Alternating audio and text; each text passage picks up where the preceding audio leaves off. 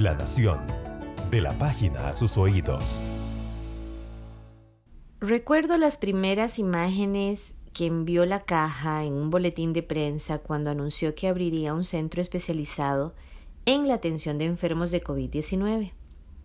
Aquellas fotos mostraban un hormiguero humano entre cuadrillas de lice, la compañía de Fuerza y Luz, y muchísimos, pero muchísimos obreros moviendo y reacomodando paredes de lo que hasta ese entonces se conocía como el Centro Nacional de Rehabilitación, o CENARE. Apenas habían pasado unos pocos días del anuncio que nos estremeció a todos. La tarde de aquel inolvidable viernes 6 de marzo, en un salón que yo recuerdo repleto de periodistas en el Ministerio de Salud, una salita muy pequeña, con un calor insoportable, todos pegados contra todos, una época donde por supuesto todavía las mascarillas ni siquiera se mencionaban y mucho menos el distanciamiento físico y el efecto de los aerosoles cargados de virus. Pocos días después, de ese anuncio que, si ustedes se acuerdan, lo hizo el presidente Carlos Alvarado, el ministro de Salud, Daniel Salas y todas las autoridades del Poder Ejecutivo. El anuncio con la confirmación de aquellos primeros dos casos de COVID-19 en Costa Rica. Pocos días después de eso, la caja tomó la decisión de abrir un nuevo hospital en las instalaciones de uno antiguo, pero reacondicionadas. Lo bautizó Centro de Atención Especializada para Pacientes de COVID-19. En 10 días ese centro estuvo listo para empezar a atender a las primeras víctimas de la pandemia. Veinte meses después, veinte meses, parece increíble cómo pasa el tiempo. Estoy segura de que si yo salgo a la calle y pregunto, muchísimos sabrían relacionar el SEACO con COVID. Su nombre ya forma parte de nuestra historia de vida con esta pandemia.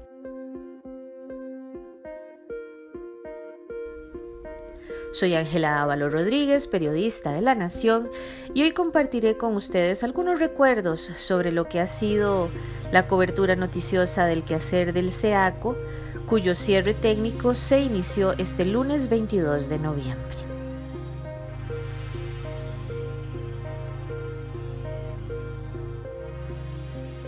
Quisiera agradecer a todas las personas que nos han acompañado durante este proceso, durante esta, este reto que ha sido la eh, pandemia y que nos permitieron el honor de poder eh, llevar eh, atención diferenciada a las personas en todo el país. La pandemia aún no termina, la pandemia sigue, pero los esfuerzos de cada uno de ustedes con los entornos familiares son determinantes para que podamos reactivarnos de una forma eficiente y eficaz. De parte del equipo médico, de enfermería, de terapia y del equipo de atención directa de pacientes del SEACO, damos las gracias a la población por habernos permitido servir y por habernos, eh, haber creído en nosotros durante estos 20 meses. Nuestra misión ha concluido. Muchísimas gracias.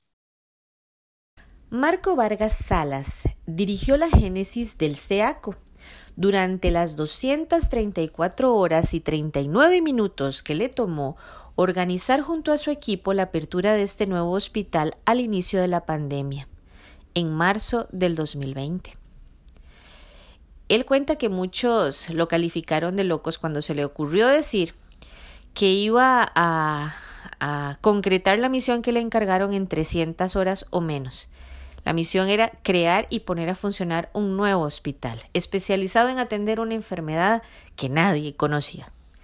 Vargas está acostumbrado a lidiar con emergencias graves. Él reconoce que, por supuesto, para esto no había ningún manual. Para la COVID-19 nadie le entregó un manual y que él, preparado, capacitado, formado para terremotos, eh, atentados terroristas, inundaciones, accidentes de aviones, no estaba preparado para la COVID. Nadie lo estaba en realidad.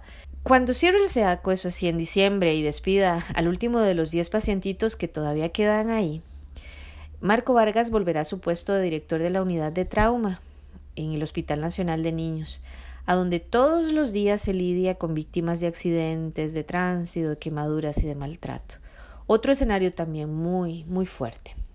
Yo lo conozco a él desde uh, muchísimo antes de la pandemia. Es un fiebre de las emergencias, como diríamos popularmente. Especialista en trauma, formado en Israel, integra equipos de emergencias como bomberos y otros, y yo por lo menos recuerdo haberlo entrevistado por lo menos una decena de, de veces, y lo puedo describir como un médico que ha convertido su profesión en una pasión.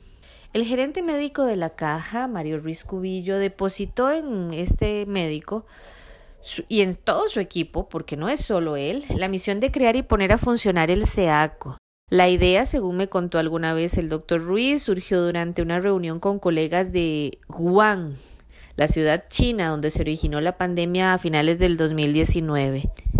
Ahí le recomendaron a la caja abrir un centro especializado en atención de COVID como primer paso para la lucha contra la enfermedad.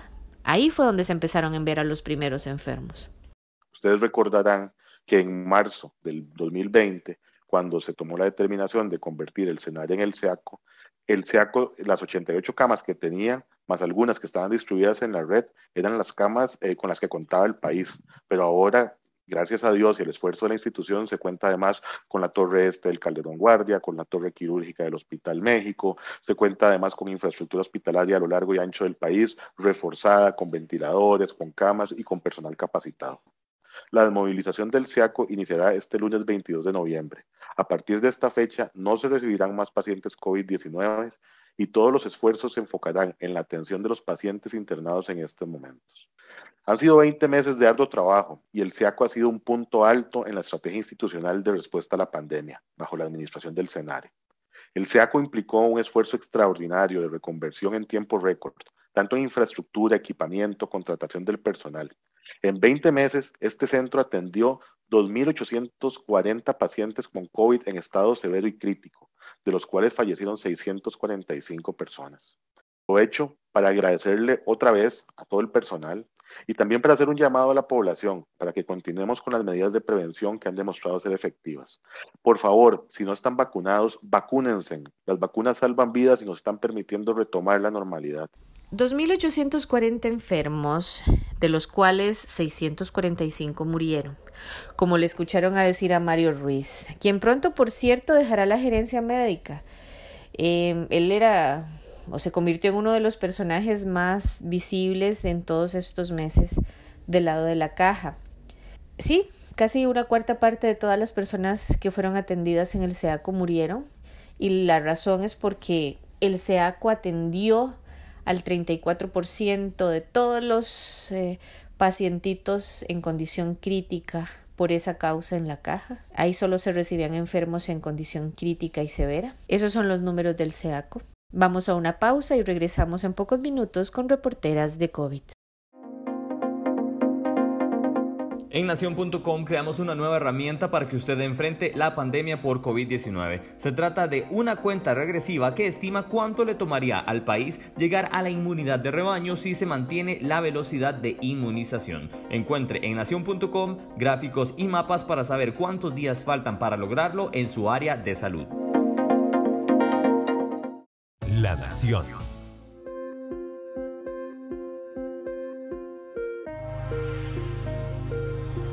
Como periodista, nunca he puesto un pie en el SEACO.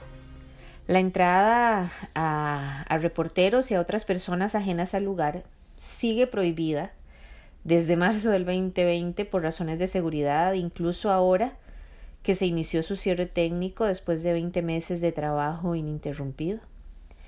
No he entrado en el SEACO, pero sí he estado al frente en varias ocasiones y tengo que confesarles que pasar por ahí me sobrecoge.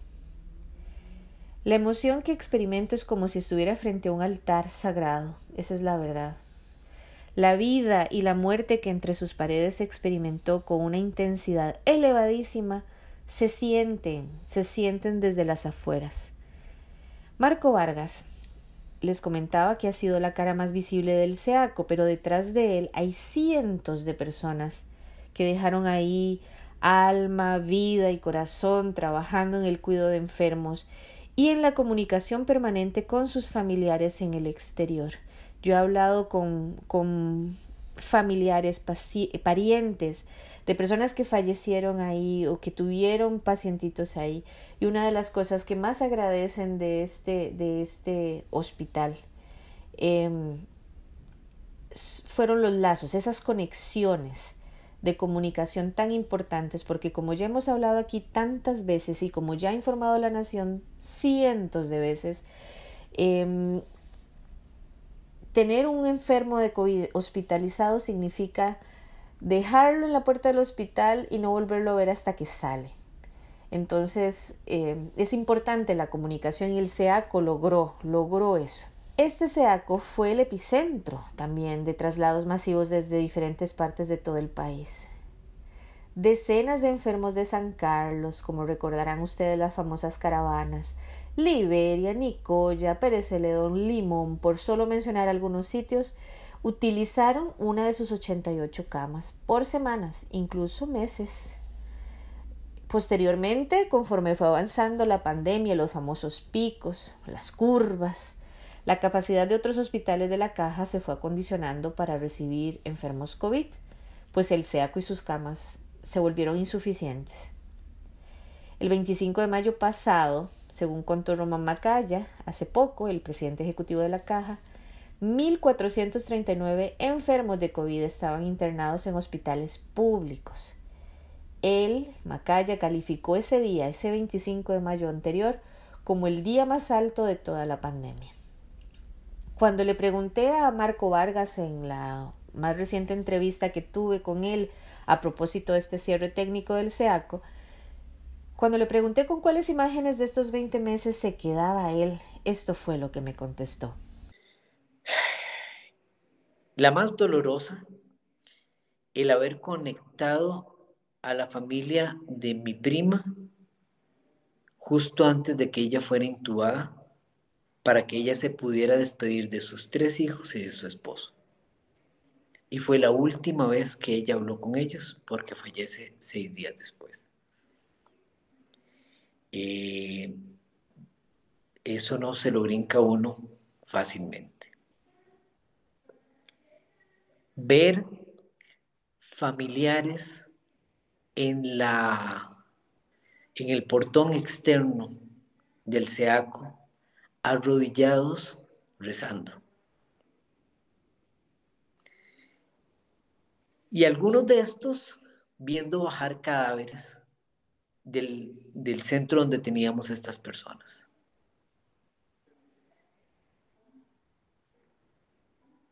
Ah, muy duro.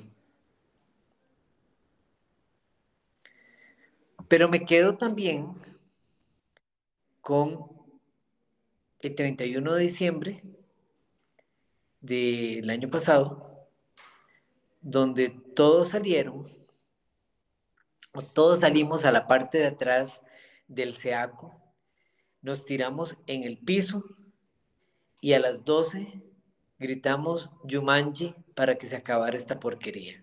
Tal parece que esta locura de pandemia podría estar llegando a su final el cierre técnico del SEACO y la reapertura paulatina de servicios no COVID en todos los hospitales, aprovechando este momento epidemiológico en el que estamos, con menos casos, muertes y también menos internamientos, son una muestra de que la luz se está viendo al final del túnel. SEACO asegura Marco Vargas, él lo dice, no se volverá a abrir cuando despida en ambulancia al último de 10 pacientes que hasta este 24 de noviembre seguían internados ahí.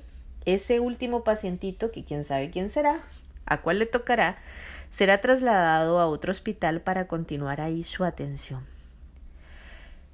Lo que se hable a partir de entonces será solo recuerdos de una historia de enfermos luchando por su vida en un escenario de muchísima incertidumbre para todos, durante una pandemia como ninguna vista en los últimos 100 años de la humanidad. Y sí, el nombre del SEACO aparecerá escrito ahí muchísimas veces como protagonista en la primera línea de batalla.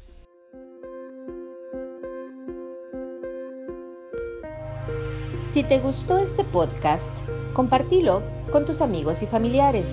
Puedes escuchar más episodios de Reporteras de COVID en nuestro canal de podcast La Nación, en Spotify, Apple Podcast, Google Podcast o en tu plataforma de podcast preferida. Este es un producto de La Nación. Soy Ángela Ávalo Rodríguez, periodista, y estoy apoyada por Carlos Madrigal en producción.